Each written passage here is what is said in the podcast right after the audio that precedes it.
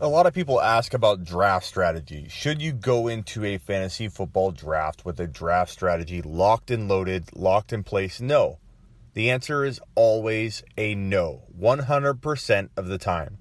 Because flow of draft, who's taking who, um, you know, what's going on with, with the way people are building their teams, all of that can factor into your decision making.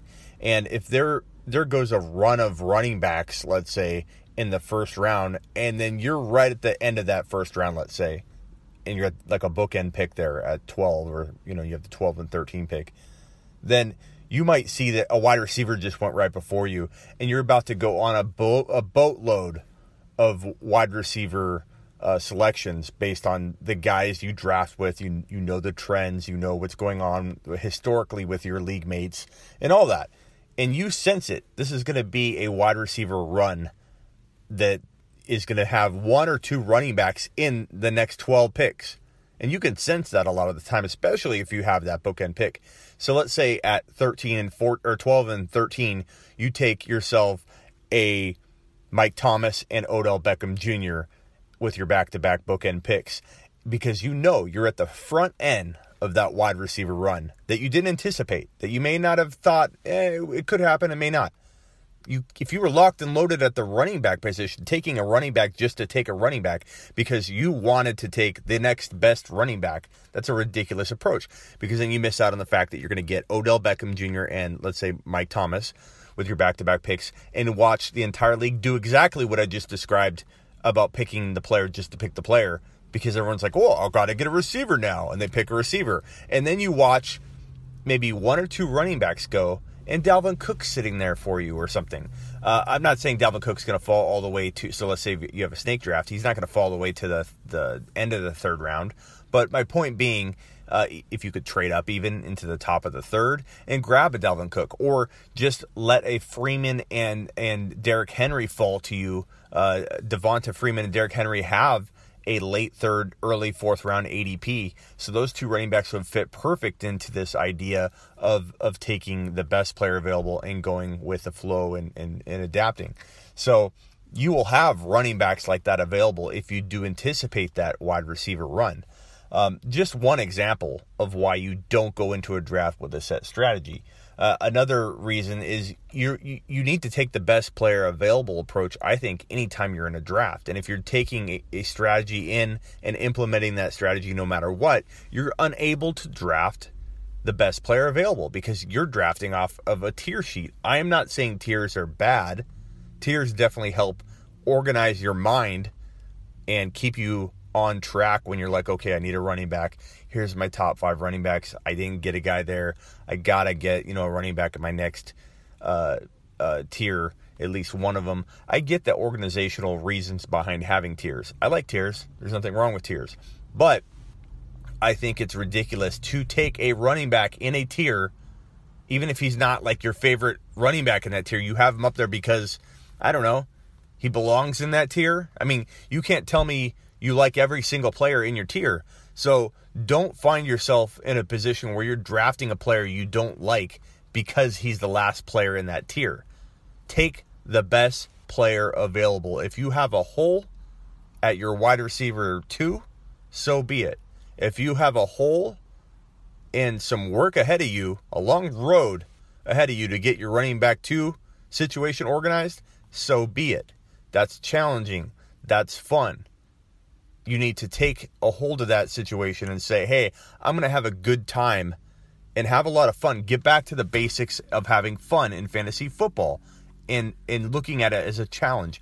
Let me build this team in a fun way where I have my favorite players. I'm drafting the best player available every single time I'm on the clock. You can't go wrong with that approach. And if you work really hard at free agency and trading and doing all the things right as a owner, you'll find a way to fill those holes in that may have been created by going best player available. Because in the end, if you walk out of your draft unhappy with your team, yeah, it's balanced. You don't have any major holes because you followed the tiers and the the boring strategy rank you know, ways of drafting that so many people shove down your throat in the fantasy industry. You you know pick a running back, then draft a wide receiver in the second round. That's the strategy to win. That's not fun to me. I'd rather lose playing the way that I like to play, drafting the best player available, than drafting players because they fit the mold for this and I don't even like the player. That's one of the most boring approaches I've ever heard in my life. And you'll never see me draft a player I don't like. Uh, I've done it before when I was learning and in crafting my skill, uh, especially before I got into the industry over 15 years ago. I mean, everybody learns and develops their game as terms of a fantasy football owner. I'm not saying I haven't made mistakes or drafted players I don't like in the past, but today, the drafter that I am now, the guy that's giving you this advice and trying to help shape your thinking so that you are crafting and honing in on skills that will dominate year in and year out. This is the this is this guy right here in front of you does not draft based on tiers, does not draft based on bye weeks. Are you kidding me? I could give two craps if I have two players with the same bye. The only thing I'm ever really even remotely concerned with when it comes to bye weeks because I only hold one defense and one kicker. So don't have to worry about byes there. I oftentimes only have one tight end.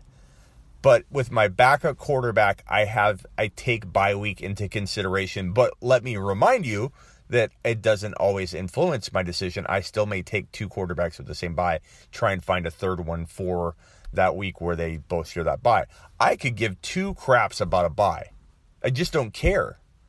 I am not going to change my team and draft players that I like less because of a, a freaking bye week. Are you kidding me? I love this argument when people talk about bye weeks like they're important.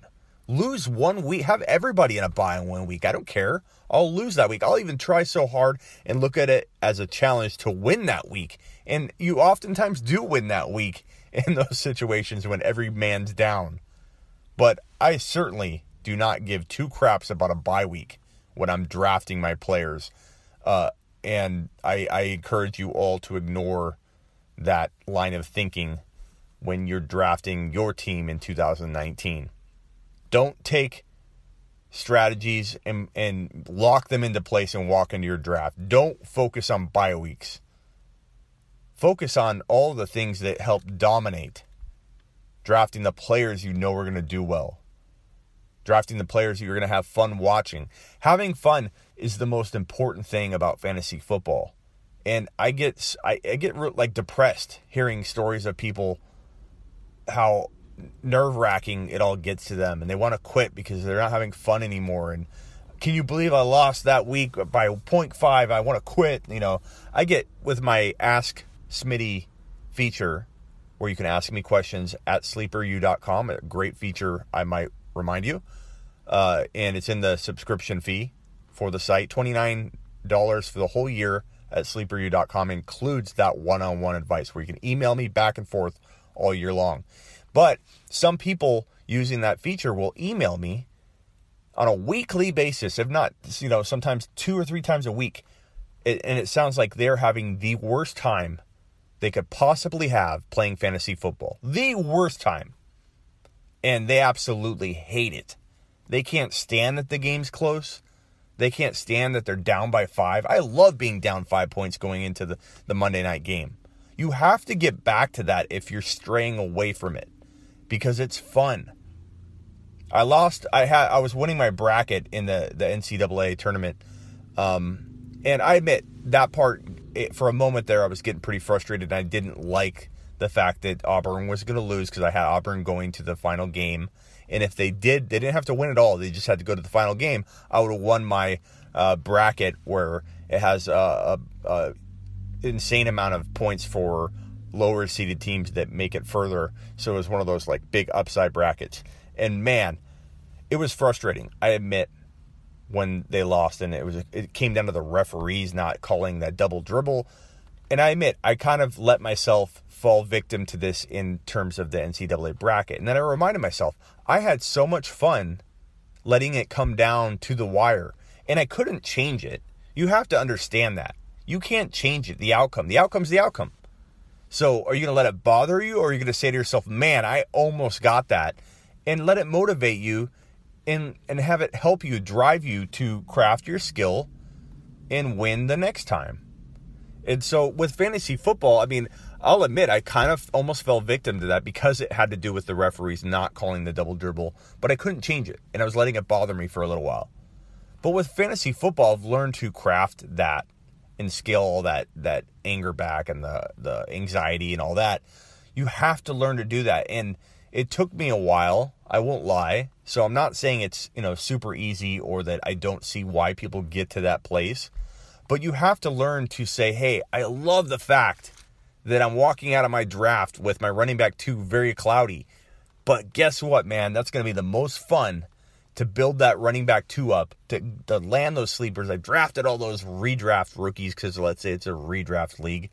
And I'm loaded with the Jaylen Samuels, the Kareem Hunts, and a bunch of rookies. And everyone's making fun of my number two running back spot because I don't have a real clear starter at this point. I want to make this the funnest part about my season is to just land that Phillip Lindsay of this year or the Tarik Cohen or make that awesome trade because you have wide receiver depth and a QB like Mahomes last year.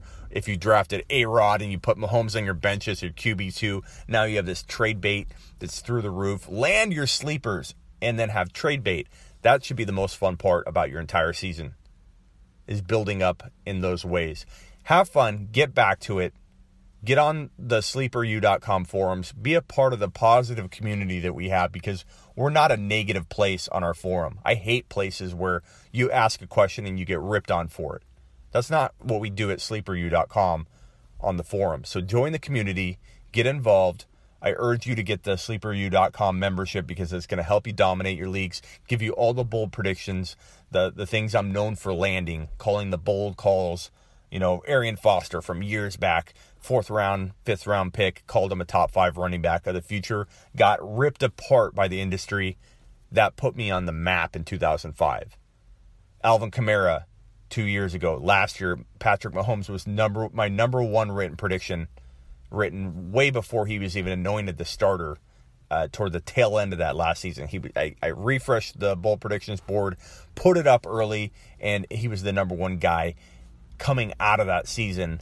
And then he was uh, anointed the, being the starter in Kansas City, and no one saw that coming to the degree that it that that it developed and he turned into the best fantasy QB in the game. Nobody saw it to that degree. Even my prediction didn't say, hey, he's going to score 50 plus touchdowns but I said he would be a top five QB of the future, and it was bold. It was crazy. My James Conner number two bold prediction was bold and crazy, written before anybody thought Le'Veon Bell would even consider holding out. James Conner was number two out of all predictions on, on sleeperu.com. Number two. And I said he'd be a league winner with, if paired with Jaylen Samuels. Go check out the bold predictions now. See what predictions are there for 2019 because they feel awesome they feel like they're going to land. I love the bold predictions that are up on the board right now at sleeperu.com. Get on over there. The Fantasy Football Show. You can find it on Instagram at The Fantasy Football Show. You can find it on YouTube at youtube.com slash The Fantasy Football Show. You can, of course, go to the fantasyfootballshow.com and get any of those links if you, you didn't uh, write those down or you, you want to just have to find out all different ways you can watch and listen to the show. And then, of course, here on Anchor and on Spotify and iTunes and every other major podcast source, you can find the Fantasy Football Show podcast. Get some, get ready. 2019 is here. We're year round.